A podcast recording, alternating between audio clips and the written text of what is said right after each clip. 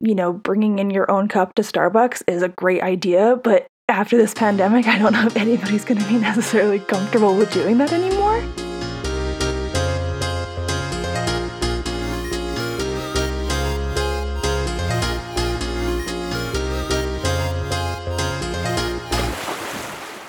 And welcome to the Controversial Dive podcast. I'm your host, Mckensea. This podcast takes deep dives into today's most controversial topics. Today's topic is all about my philosophy of realistic conservation, and it's also the first official public episode of this podcast. If you enjoy this podcast or are interested in other controversial topics, sometimes more mature controversial topics, there are exclusive episodes of this podcast only for my Patreon, patreon.com forward slash Mackenzie see. I do want to take a quick second to say thank you so much for your support. If you are listening to this, thank you so much. Thank you for downloading, listening, subscribing, all of those things. They mean the world to me. This has been my passion project for the past month and a half, and it's really exciting to see it finally come to fruition. Today's guest is my best friend since high school, Cheyenne. Her pronouns are she, her, and she's somebody who's also very into conservation.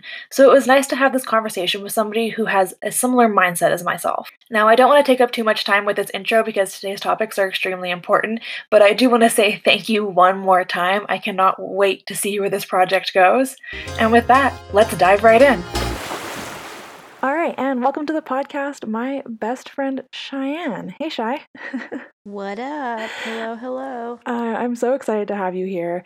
Uh, I keep saying this to you, but if you had gone back 10 years in time and said, and told me that I was going to start a podcast and asked me who my first guest would be, I would have said you. And then here we are. So I'm pretty excited to have you on this podcast, especially because this is a topic you've heard me talk about for years at this point. So it's nice to finally um, be putting it into a project. Uh, before, but before we get going, I would like to give you space to tell us about you. Tell us about what you do, what your what your life is like, and why this topic today is also important to you. Um, well, hello. First and foremost, my name is Cheyenne, um, Cheyenne Kanani. I live on the north shore of Oahu. I am a surfer, I'm a free diver, I'm a mom. I just, yeah, yeah, just all kind of things. Um, but because I'm a child of the Pacific, I really resonate with conservation efforts and ways to save the world. Well, not necessarily the world, but at least my corner of it. at least not let your islands go underwater, hopefully. Yeah, yeah. I mean that's that's valid. Um and you are a mom, so I think that does play into it as well that you see a future in in your kid, which is a different different kind of thing. Um but today's topic is realistic conservation and kind of my view on how we are currently as a green movement functioning or working because I obviously don't think that the mainstream like environmental movements are actually effective. Uh, I've said this multiple times and I think the the core of the issue of a lot of these movements is consumer blaming, right? Is that we are looking at the person like you and me and saying, "Oh, it's your fault because you're buying plastic or you're not eating vegan or you're do you're doing all of these things that mm-hmm. that harm and it's therefore your fault. And we're not as a society kind of going, wait a second, it's not us, it's them, it's these big yeah. companies and uh, you know, and we need to be changing our tactic in order to really get to the root of the problem. Fully. No, it's yeah, everything is about getting to the root of the problem like you were saying. Um, big companies, big corporations really like to point fingers at the little guys without taking any real responsibility for the damage that they are causing on a global scale to the environment and not just to the environment but to just people's lives as well and it's detrimental. Yep. And like an example I always give people about this this concept of consumer blaming and how it can really take away from actual effort is the Starbucks example and how years and years ago Starbucks was going to implement a recycling program and recycle like take on the responsibility of recycling their cups and recycling their plastic. Like they were going to have you return the cups to the stores and like implement these recycling bins in this recycling program. And then it just we straws became this thing. We started pointing fingers at straws, started saying that we don't need straws anymore. So they made you know these environmentally quote unquote environmentally friendly lids that are strawless and the whole recycling program just went under because nobody was paying attention to it because that's not what the public wanted the public wanted straws, no more straws for the turtles but not a, a, recycling plan that would be way more effective. Like that wasn't the popular thing. So yeah. of course these big companies are no, going to. It's like this. they're magicians. Oh yeah, big time magicians. It's like look over here while I do this. Exactly. You'll never know what happened. Exactly. Like oh, you guys want to talk about straws? Kayla, look at the straws. Look at the straws, and we're gonna do yeah. all this over here. all right. Oh, silly humans. Silly um, humans. But yeah, the straw debacle. The it's... straw debacle. It's rather mind blowing, honestly. But I will say, I do like that it did bring to light, at the very least, the amount that humans kind of care. And that was yeah. cool. For me, that was cool. It's like, oh, wait a minute. As long as we can get everyone on the same page on what actually works, then this kind of caring could really, really do some good. That's true. I I I think that's a great message to, to remember is that mm-hmm. pe- people do care that there are a lot of people that care they just don't get the correct information you know they yes. get this this kind of dramatized version of the information that that then you then kind of run with this big drama instead of looking at the big picture and collectively looking at the big picture and and i think if we maybe came together and collectively looked at the big picture and then held those companies accountable collectively you know, we were collectively on the backs of Nestle and Nabisco and all of these mm-hmm. big companies that, you know, produce these things and are producing this waste and producing these products that use palm oil and use all of these things, but aren't actually taking any responsibility on. But if we as a, a collective, we were like, okay, no, we want you to take on that responsibility. If you're going to be yes. producing this product, then you also need to be putting in efforts to reduce the harm that you cause or to counteract the harm that you cause. You know, if you're going to be using palm oil, make sure it's ethical palm oil and make sure that your company is then donating to the Amazon or donating to, to these farms so that your people are getting paid correctly so you're not harming farmers and you're also mm-hmm. contributing to, you know, reforestation. So yeah. it's it's it, it it really would be nice if instead of instead of us all kind of looking at each other and blaming each other because yes that's that you know it showed that we all really do care about the planet mm-hmm. instead of putting each other we kind of just were like okay together we're going to band and confront and deal with these companies and that's one of the things that i would like to do um, as as this on this platform and with this podcast and with all these things is i want to provide provide people with uh, you know sources and materials to be emailing these big companies you know to to have these conversations yes. and to be voicing what they what they want to say you know i think that's that's baseline of what I want to do at the end of the day is is we need to be working together to confront these people. So I'm going to give people resources. Like here's an outline of an email that you can be sending. Fill in fill in the company's name, fill in what you use, show them that you use it all the time. If you're like a big Oreo consumer, a big goldfish consumer, whatever those things may be, you know, we all love them. It's people we try and pretend like we don't. We try and be like, "Well, that's trash," but really at the end of the day, we all love a good Oreo. Like, come on, let honestly come on like we can't you know it's we can't really just like be like no i'm gonna get the the, the fancy ones you, and those ones aren't even that good anyways and you don't know if they're actually doing good for the planet yeah. so so what's the point but you know if we all came together and and, and said okay nabisco we love your product here are the things that we want we, we want to see as your consumer i think that would be so much more effective than kind of holding each other accountable and trying to do these small movements like banning straws and stuff mm-hmm. because when you when you start to really think about it like critically like think about the straw thing critically then it starts to deteriorate really really fast right instantly yeah instantly. like instantly like when you when you start really thinking about it it's like okay well it's, it's not actually doing that much of what we need. Like, no, okay, it's just putting, like the paper straws. just like the paper straws. Yeah, like you get a paper straw in a plastic wrapper, like. or like, just when you try and use it and it's like oh my god it disintegrates bleh. oh god i got a paper straw for a slurpee um oh, like a couple months ago and i nearly cried I was like, Never this, again. this cannot be a thing. You're not giving me a paper straw for a fucking Slurpee. Do you know what a Slurpee is? Like, fuck, Jesus Christ. Um, but Canada has banned uh, pretty much all single-use plastics like along those lines. They've banned like coffee stirrers and straws and forks and knives, which I think is is sure that's that's great progress. Step I guess right it's a step in the right definitely. direction.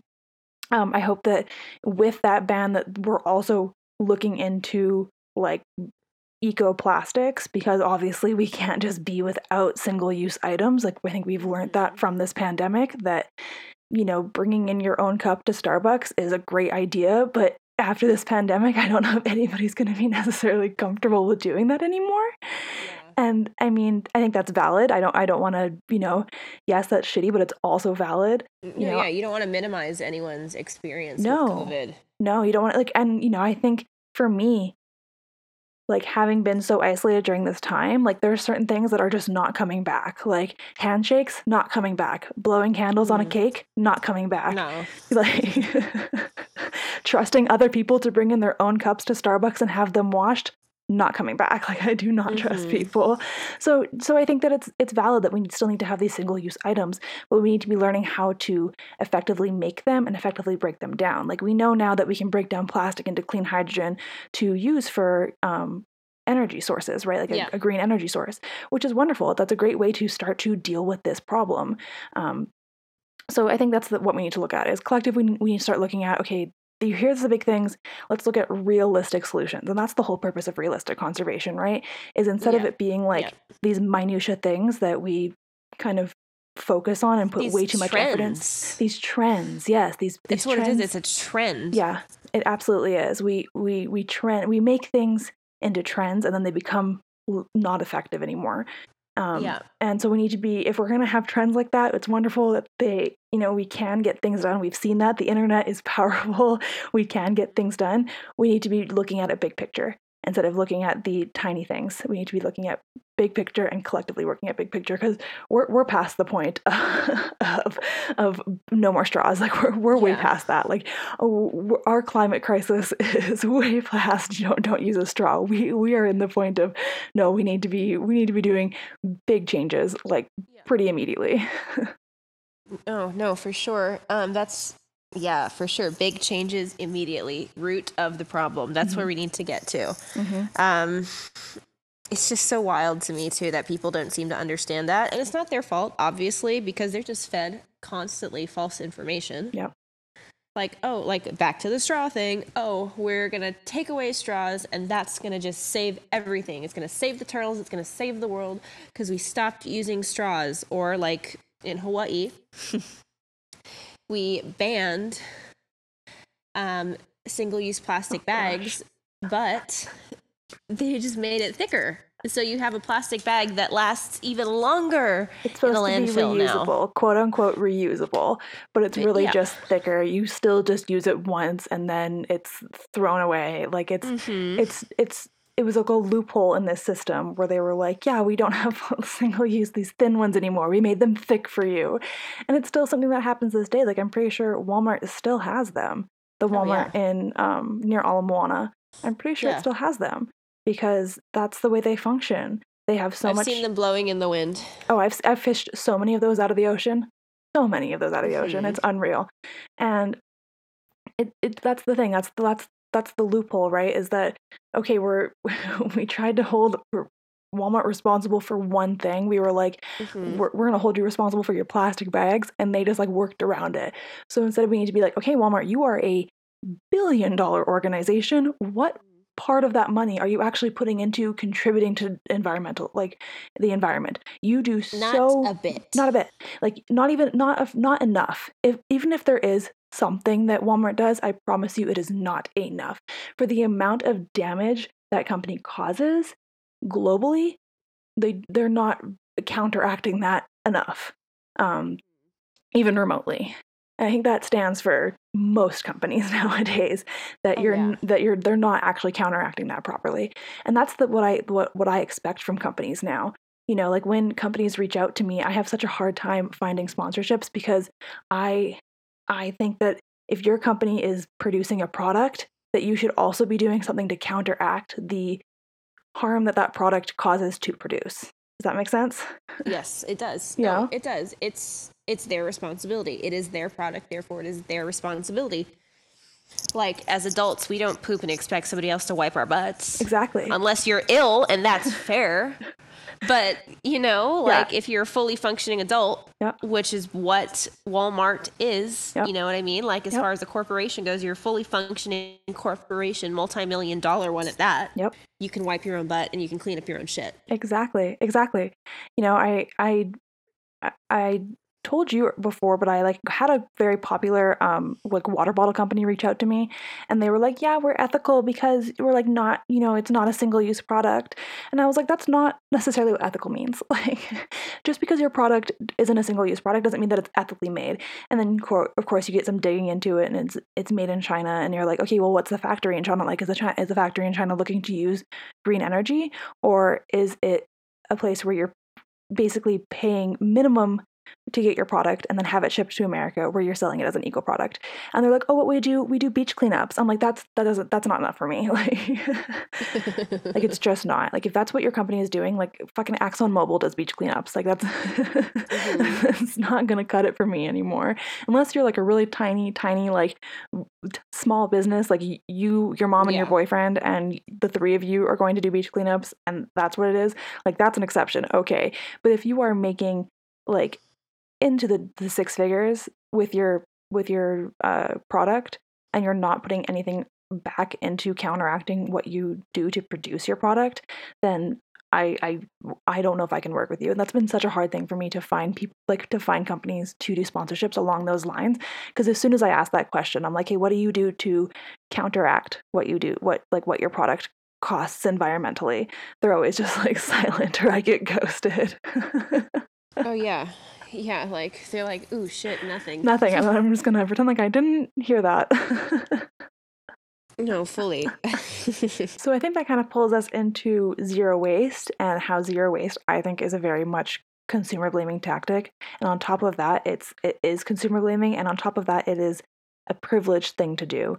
Like you see it all over social media. It's very much romanticized. This zero zero waste lifestyle is very much romanticized, but then we don't necessarily talk enough about how it's really a privileged lifestyle, and and it it bothers me that we don't say those things enough.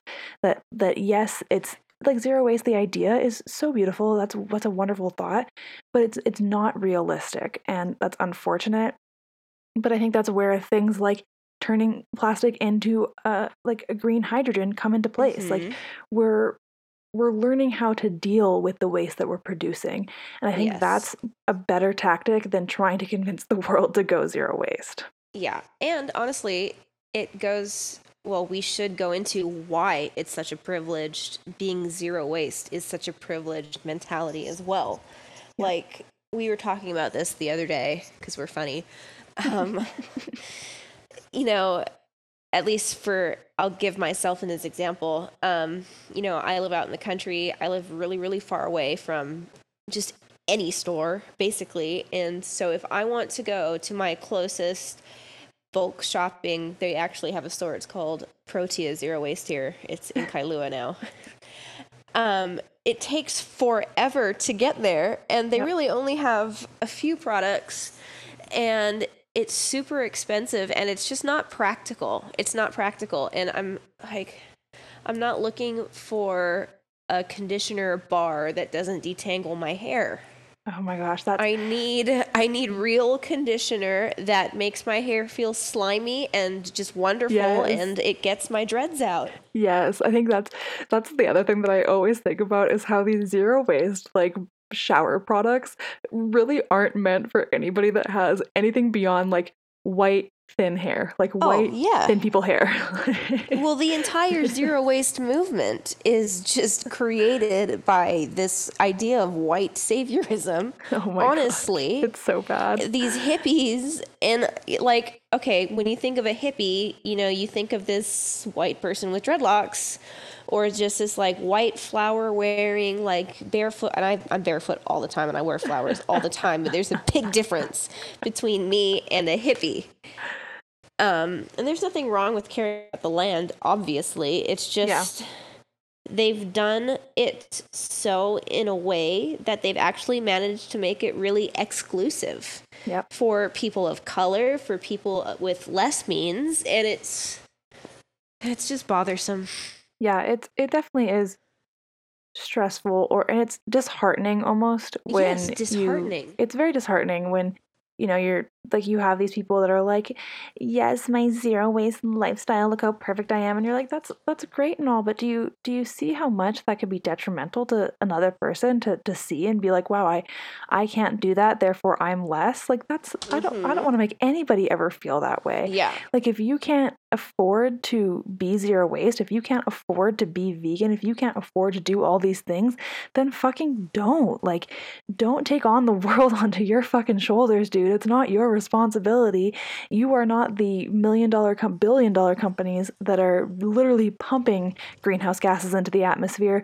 You are a single person on this planet that is just trying to fucking survive and like do the best that you can, dude. Like Yeah. No, seriously. And honestly, there's a bunch of influencers right now that are going out and they they shove all of their plastic, all of their waste that they've made all year into like little mason jars. and it's just kind of shocking how they managed to do that. First off, kudos to them because Yeah. I can't do that. And it's just yeah, just don't feel bad if you can't do that. I don't. And I I would say I'm pretty like environmentally conscious as far as a person. Yep.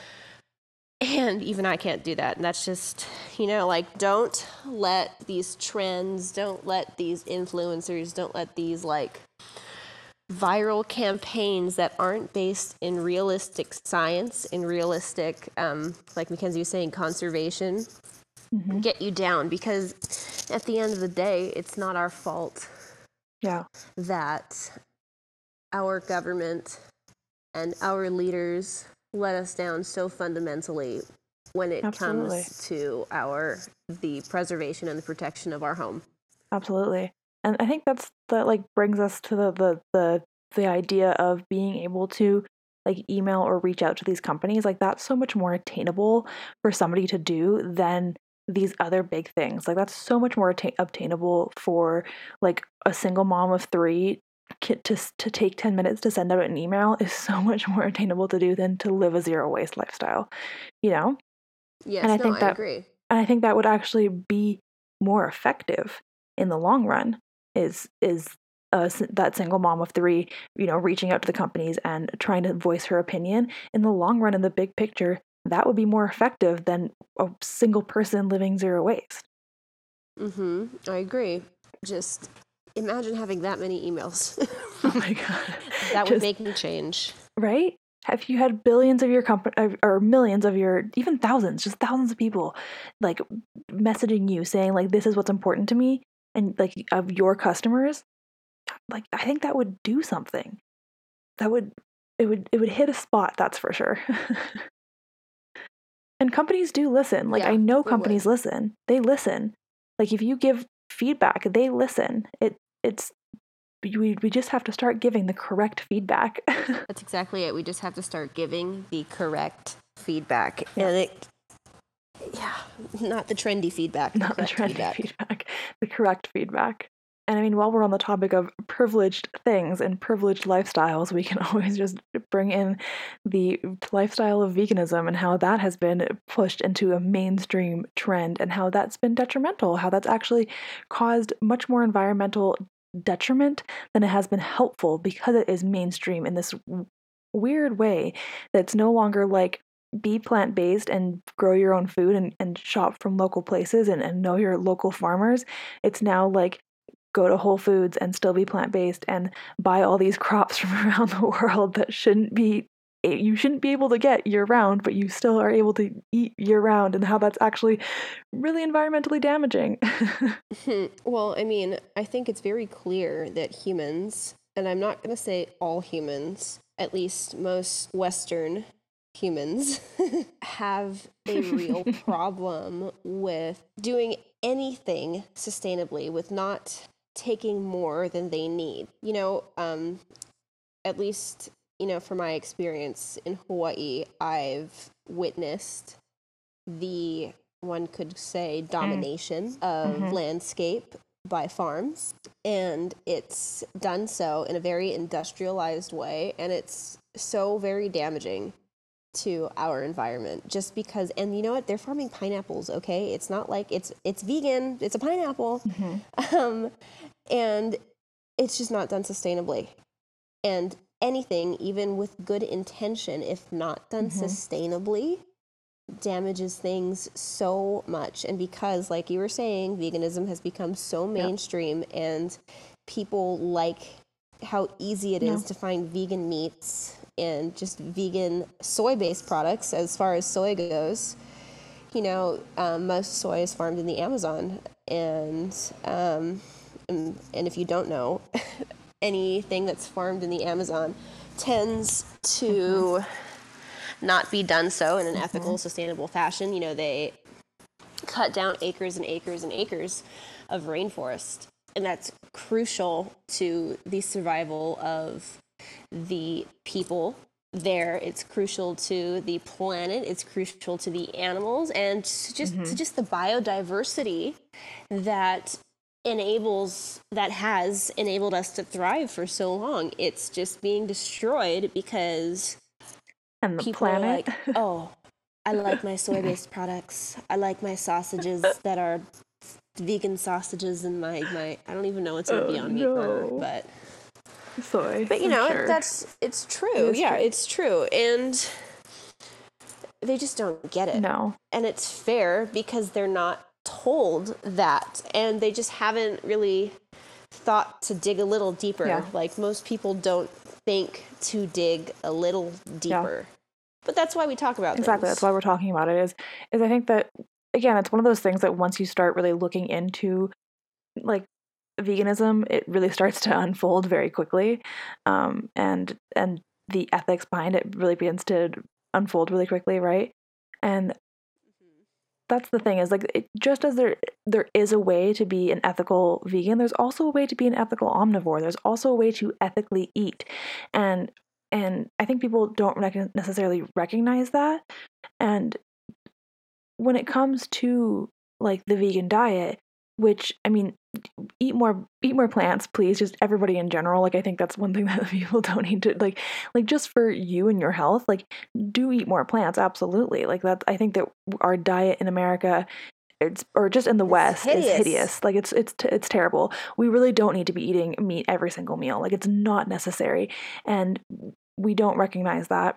And I get- and I think that people also get that confused. Like when they see me shitting on veganism, they're like, "Oh, so she's a person that, like, oh, you're just a oh carnivore yeah, you're just a carnivore. All you do Yeah, exactly. Like they're instantly just like, "Oh, so you, so you're just a carnivore. You're gonna die of heart disease." Like I literally got told that today by when I was arguing with a vegan online. They were like, "Hey, well, good luck with your heart attack at 40." And I was like, "Okay, like just because I'm not that's so yeah, funny. it's like just because I'm not a vegan doesn't mean that my diet is necessarily unhealthy. I mean, yes, my diet isn't the best, but that's because I have other issues with eating. So I eat what my body Mhm. wants, and, and that's that's a whole different thing that we don't even have to get into today. But like obviously, I think veganism has like isn't plausible for everybody on a, a physical health front and a mental health front. Like that, then that goes unrecognized a lot. Um, No. like a lot. like the whole mhm, the whole like vegan anti or i mean the whole anti-meat argument is just very very one-sided Yeah. it's very very one-sided and so is the um, anti-vegan argument Oh, yeah. it's very very one-sided one-sided. and you know you need to like like we were saying the other day there's two there's two sides of a coin and sometimes it's a dice sometimes there's way Yep. more than two sides and every side needs to be looked Yeah. at so you can understand the entire picture Uh, because with yeah no really though Mhm. but without understanding the whole picture how can we ever move forward to this is always the goal at least it's always my goal i know it's always your goal how can we move forward in the hopes of preserving and bettering our planet Yeah, absolutely. And I mean, and that's the thing is, right, is that we people automatically assume that when I say I'm like I'm not a- anti-vegan, obviously I, I support people that ha- that have Mhm. that diet. I think that if you do it in an ethical way, you're, that's great. If that's something that you love and that makes you feel good, amazing, do it. Um, so obviously I'm not anti-vegan, but I think when people see me like uh, speaking about it in a negative way, they automatically are like, "Oh, you're the other side of the coin." Automatically, no, I'm not the other side of the coin. I am in the middle of this dice. Like we, this is a big, very complex like D20 Dungeons and Dragons dice. Like Mhm. There's many sides to this, and I am standing in the middle of it, trying to be like, "No, you can you can do all of these things, but you just need to. It needs to be done in a in a in a careful way in a more realistic way you can you can eat meat not for every fucking meal you don't need to be having it three times a day you do not need an excessive amount of meat i think that's a huge issue And you definitely shouldn't have it three No, times you a day. shouldn't. That's You- just really not, truly not. no it's for you. not and you know so of course the you know I, I do want to make sure that it's understood that it's not that I'm saying that you should just eat whatever meat you want. I mean, honestly, if if you can't afford to eat meat that is from a butcher that's from a local farm because it does tend to be more expensive. If you can literally only afford the chicken at Walmart then get the fucking chicken at Walmart. I'm I'm not I'm not knocking you down. But if you can and have the ability to make those ethical decisions or these ecological I should say these ecological decisions and you have farms in your area you have the extra 5 bucks to spend on meat that's a little bit more ethical then please do it. You know like that's the thing is that we need to be re- it needs to be a combo of reducing our meat intake on in the western society because it's way too big right now as well as promoting farms that farm ecologically. Um you know and and that's that's not farms like fucking dole. Like it's not places like these that do these big monocrops these you know and destroy soil and destroy land. Um you know you've you've said this before is hawaii basically had its own farming system at one point. You you guys had, you know, I, I'm going to let you explain this because I'm sure you can explain it better than me. Yeah, go ahead. Okay, thank you. I was like waiting for you to try and explain it, and I was going to be nice about it, but No, I you was explain it, waiting. you I was it. like, "Ooh, let's see you do it, Mckensea." Okay, so pre-European contact, um, Hawaii had approximately one million people living in our island chain, which, just to give you some perspective, right now we have 1.5 million. So that's a lot. And we outsourced absolutely nothing. We lived a completely sustainable life. Um, and we were able to do that because, honestly, we had a revolutionary system of growing food. We called it an ahupua'a. And what that is, it's basically a land division from the mountain to the sea, and it's separated by rivers or streams. Within these ahupua'a, we grew everything that that community that lived within the ahupua'a needed. Anything that that community could not grow was then traded with communities that had something else that we did not have. So if we so we we eat a lot of taro here. Taro, I don't know how to explain what that is to it's, you guys. it's a if you root don't know what taro vegetable. is. It's a I'm root sorry. vegetable, you guys. It's yum. Very similar to like a daikon or not Thank daikon. you. Daikon is a, is a radish, but kind of in the like sweet potato family almost. Yeah, but it's Mhm. but it's a root vegetable. Kinda like it's a very, potato, yeah. Beautiful color of purple. It's kind of cool, but yeah. Yeah, and so we grew a lot of taro. We used the entire plant. Everything that we grew, we used all of it.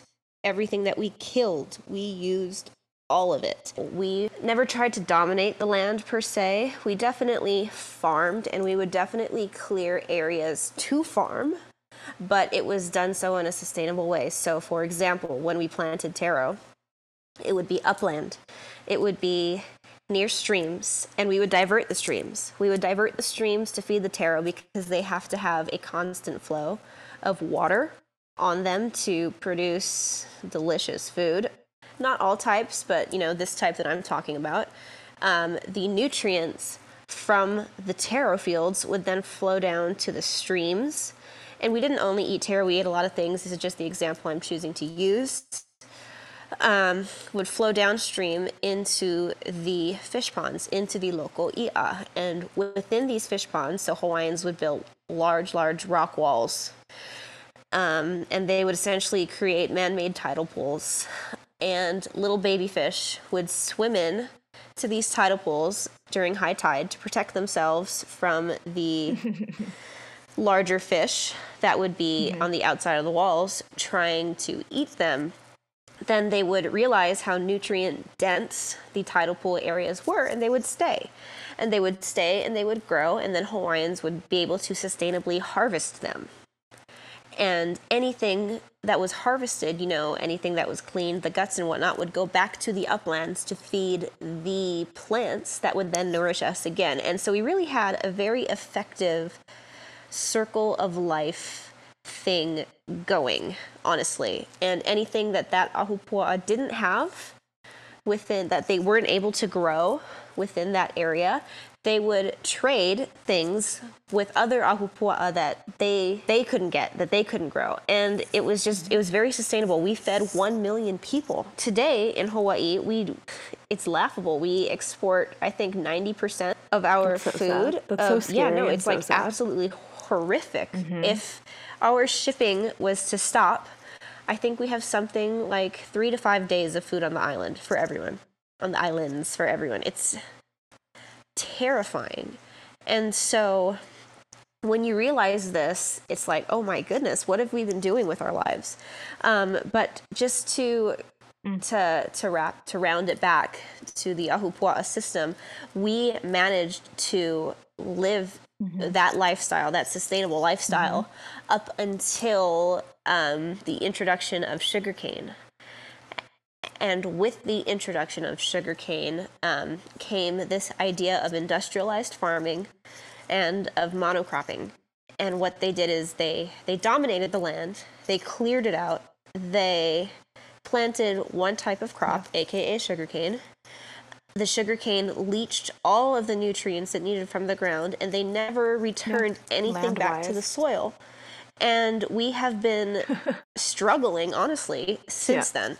Since the introduction of sugarcane, Hawaiians have been struggling financially, mentally, health wise. But that all can be blamed on the loss of our ahupua'a, our sustainable systems. And the the ah, I can't say it. The ahapua'a Ahupua'a. Ahapua'a. I'm so my olelo is so bad. I'm surprised that I don't get dragged for it more often since I do like talk about Hawaiian history and things like that. I like I'm so surprised that people don't drag me for it more often. I always caveat with like please excuse my olelo. Like I always caveat with it, but I'm still surprised I don't get dragged more often. um, but the the Ahapua'a re- really reminds me of regenerative agriculture, like modern regenerative agriculture. It was basically a system that nourished the soil and you know use the land in a proper way so that you're not like monocrops do basically causing the soil to be to, to lose all of its nutrients right when you have these Yes. mono these monocrops like the big dole plantation crop that if you ever on the north shore of hawaii or oahu specifically you will see miles and miles and miles of pineapple crops which don't necessarily grow there properly No. um, it's it's not a as much as you think it is a Hawaiian fruit. It is not a Hawaiian fruit. It is not indigenous to the land. Um, you could even possibly say that it is invasive to the land and to some degree, um, Mm-hmm. to, to to some extent. It's not as as invasive as you know other things like the haole koa, which is a whole different issue, but it, it is to some degree invasive where you're having these big mile hugely eh, many many acres of of pineapple being grown and it is causing harm to the soil the land that is there and i'm sure it is somehow affecting the coral that's in that area you know to have to have the same things rolling over the ocean in that area must play a detriment onto the, the marine life in that area like i i, I guarantee it It does. On Kauai, there is a farm. It's a pig farm, actually, and it's upstream. And for years, they were getting away with just throwing their waste into the river. Yeah. And it essentially covered the the reefs, mm-hmm. Killing most of it. Um, it makes surfing in that area and the break is good in that area, so people are going to go regardless of the possible biohazardous material that's floating around waiting to infect your body. Um, but it's just the thing with this type of agricultural system, this type of monocropping, this industrial farming, it's so harmful to everything mm-hmm. and people don't get yeah. it. They just don't get it. That's why it's like cool being vegan's awesome. But if it's not done sustainably, if you're not getting your soy and just your products from or just even meat, you know what I mean? Like if you're not getting your food from a farm that is doing things the right way that wants to preserve the planet just so they can make more like just so they can make more money. It's just it's baffling yeah. how bad it is. Yeah absolutely. Absolutely. It is bad. And and and i think that hawaii would do some good with with regenerative agriculture and and we haven't implemented it there really.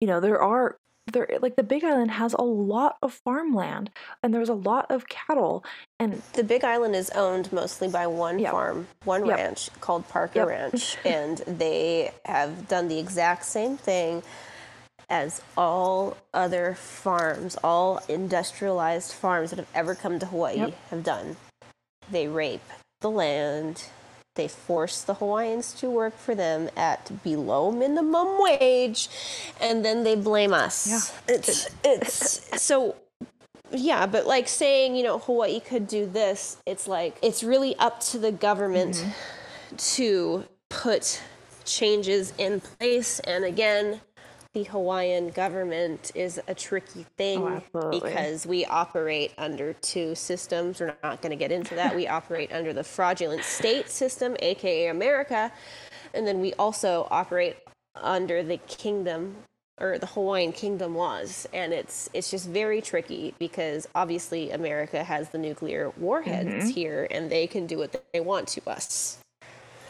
And don't so worry, everyone. no we will be having a podcast about this topic. There, we will definitely be diving further yeah. into how Hawaii is a illegally occupied nation, but that's a different story for a different time because we can go on for a very long time about said topic.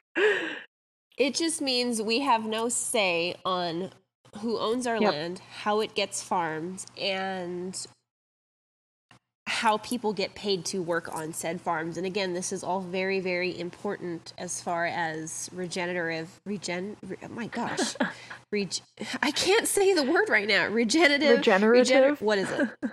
Thank you. Thank you. Regenerative agriculture. It's so, so important. And even, even pay wages, that's important.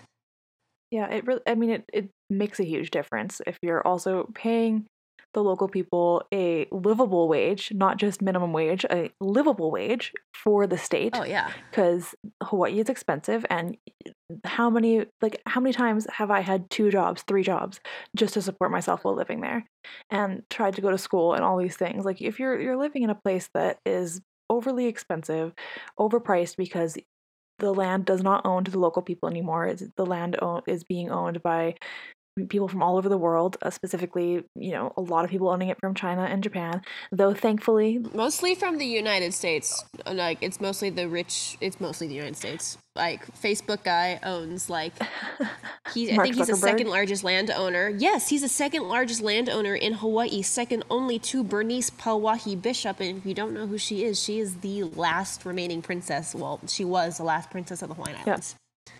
Yeah. yeah, so that's a lot. a lot. He has a lot of a land. Lot of land. I actually just got into a conversation with someone, um, saying she's like, "Well, there's 1.5 billion million people on Hawaii, and nobody wants to be farmers. What do you? Why do you think Hawaii could be regenerative? Regen? Fuck, I hate that word. why do you think Hawaii? Like, you think anyone's gonna want to be a farmer?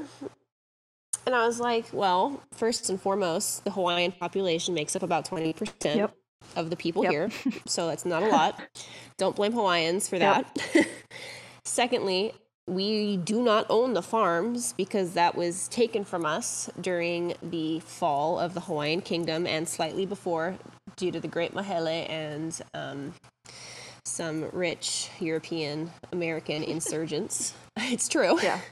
Um, and third, if we, like you were saying, if we are not getting paid, she's like, she was saying that, oh, you guys hire immigrants and blah, blah, blah. I was like, how can you expect a Hawaiian to work for below minimum wage? Yeah.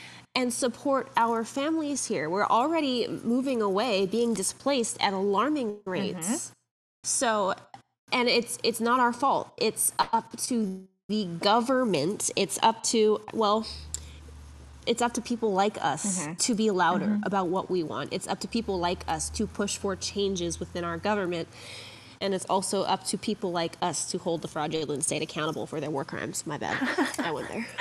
And it's up to us to hold them fraudulent for their work. I love how you add that in. It's amazing. Just like have that caveat. Um, no, I think that's I think that's very much accurate. And uh, you know, as much as we would love in our perfect world to see regenerative agriculture or some form of like like in a re-implementation of the ahupua'a system in Hawaii, because obviously that's how Mhm. the land is works properly. Like the, that's you know I, I think it's funny that literally the native people of the land laid it out for everyone was like here is how it can work and function properly and the colonizers were like no. Yeah, no, we're gonna do it our way because you're filthy savages and you don't wear shirts. put a shirt on But here, Put a shirt let on. us give you STDs, Oh rape your women, Rape your women. and then wipe out your population by like like ninety-five syphilis percent. fuck's sakes oh my god No, seriously. Oh my and they think we're the savages. It's it's mind blowing. It is mind blowing. There's it's it's it's so hard to even comprehend. Like what I think is really interesting is that the Hawaiian people must have seen or must have noticed like like the big picture. Like they must have seen like I don't know how to say that properly, but like like they must have been able to tell the future or something because the way that they had the land running is a way that it would stay sustainable, you know? And how like how how how were people supposed to know that all that Well, time ago?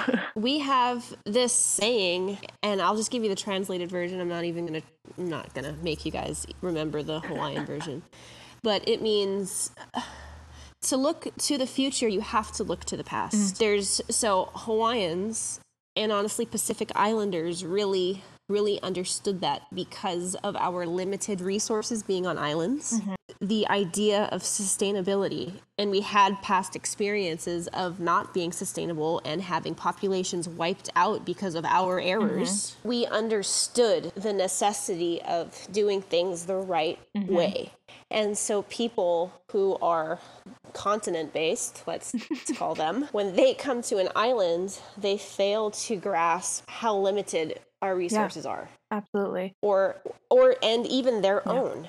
You're just on a bigger island. It doesn't mean it doesn't run out. It just means you have a little more to play with before things start messing Yeah. up. Absolutely.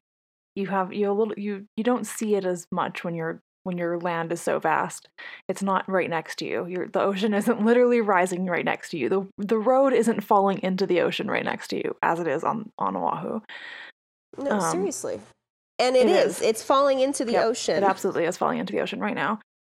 houses are falling in for people that don't yeah if you don't believe in climate change just and you're listening to Mckensea's Mckensea's podcast i can't express to you enough again because you are mostly land based i get that it's really hard to grasp Yeah. but in hawaii we're having extreme high tides high tides that are taking in houses. We're having our roads falling in. The other day, I was driving back from town and a wave literally splashed into my car. It came into my car. Um, our oceans are warmer than they have ever been. Our whales are coming later and later and staying shorter and shorter, and we're seeing more and more calves abandoned. Uh, it's it's really really scary, and I know again if you don't see it, you can't comprehend it, but it's true. And to give an example, we had very recently, maybe a few years ago, the first ever climate change refugees. They're from an islands in the Pacific. They're called the Kiribati Islands, and they were forced to send their children away. They had to send their young people away because the islands are going underwater. The ocean has infiltrated their um, their fresh water, and essentially the life they just won't be able to survive there for very much longer. And so they sent their kids away, and their elders decided to stay and die with the island. So they're just waiting to go out with their islands, and it's so sad. That's like the most heart wrenching thing you can say. They're just waiting to, to Mhm. Captain sink goes with their down with their ship. That is heart wrenching. Heart wrenching, but it's the truth. Uh, absolutely. And I think that pulls us into the most important thing that we have to say today, is I know that you did it like a couple days ago. I saw you. I saw you with your ballot, and uh, and I couldn't be more proud because I I think that as a person who is an, a U.S. immigrant and eligible to vote, it means a lot to me when the people closest to me are using their voice to to do the things that I want, to to advocate for things that I that I would like. Um, so we're you know I think it's important to to vote. If you're you're hearing this podcast, the the U.S. election has not uh, come about yet. We're like I think when you hear this, will be like 10, 10 or a little bit more than ten days away by the time that you're hearing this podcast, and uh, it's it's so important. Like I, I know that we're like oh it's it's just it's just the US president but the United States has so much power so much control of, of what happens and to be not be part of the Paris agreement to not be one of the leading countries in reducing climate change into reducing greenhouse gases into you know renewable energies to not even be remotely near one of the top countries to be doing those things is is shameful. So if you have the ability, if you have the right, the privilege, mm-hmm. the privilege to vote in the United States election, please, please do it. Um, I, I, I, think that I, I, know that Cheyenne's just itching to say, you know, for the Polynesian people. So I'm gonna let her I'm gonna let her say that because I think it's an important message to hear that that it's it's not just you and your taxes it's affecting, but but listen to a person of the Pacific tell you how much it is affect it it will affect well, those people. Thank you, Mckensea. Um, so first and foremost, beyond above anything, I am Hawaiian. Secondly, and almost at the same time, honestly, I am a child of the Pacific. And what that means is I come from the from just a history of the greatest seafarers known to mankind. Um, our people have settled, mm-hmm. inhabited, and thrived in the largest, most expansive ocean in the world. And up until very recently, we have began to fall to no fault of our own, but um, at the fault of many first world countries like America, like China, like Japan, so many places have let us down. So many places have used us as as target practice. So many places have used us for experiments on radiation. And as a Pacific Islander who is allowed to vote in what very well might be one of the most important elections in our time. As much as I hate to admit it, it's it's a privilege because um, our sister islands over in the CNMI, over in Guam, Saipan, American Samoa, they're not allowed to vote, but they're technically owned by America. Nope.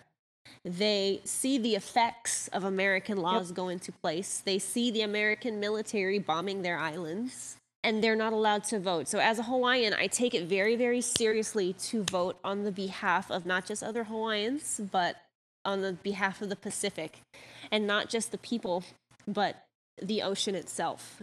And so, when I mm-hmm. choose to vote, when I chose to vote, I kept that at the forefront of my mind.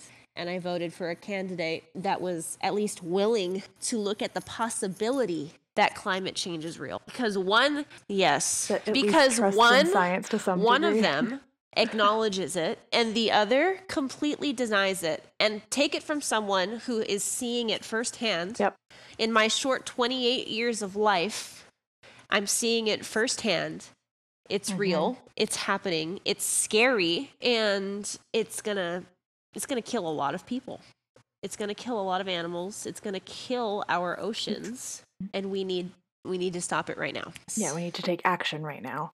There needs to be action that's done immediately, and we need to stop rolling back on things. That that's happened the past four years is that we have been hugely rolling back on environmental protections. And I'm going to have Cheyenne pronounce this for you because I, Lord knows I won't be able to. But Hawaii has a huge marine sanctuary called Papahanaumokuakea There we go. Look how beautiful that is. Um, I will spell it out for you guys in the comments so that you guys can see what it says. Um, I don't know if you know what the the meaning of it is. Do you know, Shai? Papahanaumokuakea is the essentially she's Earth Mother. So to our Wakea Sky Father, Papahanaumokuakea is Earth Mother. And so that sanctuary is named after our ancestral origin. Okay. I mean, and, and it's it's an important thing. Uh, it was implemented by President Obama, and I think it's hugely hugely impacted the conservation of Hawaii in a positive manner. Um, you know, th- this is mostly up in the northwest northwest atolls of Hawaii. Uh, for those of you that don't know, Hawaii isn't just eight main islands or whatever it may be. It is hundreds and hundreds of little islands that have trailed off, and there are a lot of little atolls now in the northwest colony, uh, northwest area of the of the territory, and those atolls are places for th- things like the endangered Hawaiian monk seal and the albatross to nest and to breed. And those weren't protected, those areas weren't protected until Obama's uh, administration made it so. And, you know, commercial fishing was hugely, hugely impacting those areas, um, not just with their fishing waste, because like most of you should know at this point, um, just a little bit less than 50% of marine debris is fishing equipment. Um, and a lot of it washes up on the beach right in front of my house, people. Seriously. Uh, I know. I, I, I, I, we also we we both lived uh, in an area together where we would meet halfway in between and we would see just nets and nets and i can't even describe the smell to you.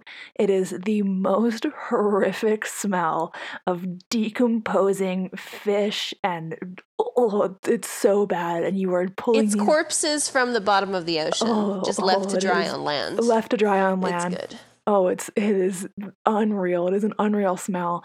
Um, but because the, there's no more commercial fishing in that area or within a certain span of that area, you're reducing the amount of fishing equipment that's wipe, that's washing up on those atoll shores, which helps, of course, the monk seals, helps the albatross, helps the nature in general.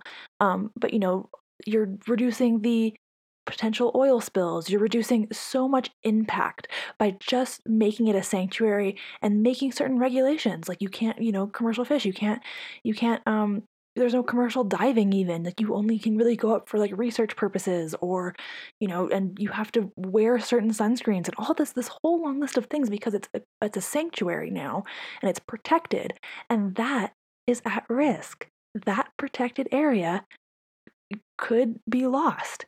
And how fucking detrimental would that be? That sends shivers down my spine to think about. He how... actually wants to open it up to deep sea. Um, oh god, yeah, he wants to open it to, to deep sea fracking, doesn't he? Like mm-hmm. basically. Yep. Oh the oldest God. living coral. I think it's the oldest living organism they found down there very recently. It's older than that moss that grows up in Oregon or that fungus. It's the oldest living animal on the planet and it lives down there. So just keep that in mind. And, and, and we're like, frack it. Yeah, yeah. frack it. Frack it. yeah, so, you, eh, you know, as you're as we're concluding this podcast, I just want you to leave this podcast with thinking about all the things that we've said and how mm, your vote plays a huge part in this. Like, yes, we can reach out to these companies that, you know, money is power and they have lots of money and, and we can reach out to these companies and, and make an impact that way.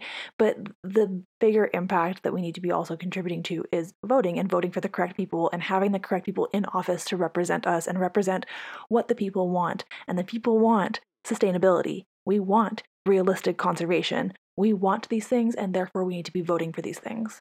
Well, at least we want it. I won't say everyone, but you know. you should want it. Yeah, um, you should want it because in the long run, you can make more money if we're not all dead. Yeah, you're you will make more money if we have a planet to live on. Like remember Seriously. that.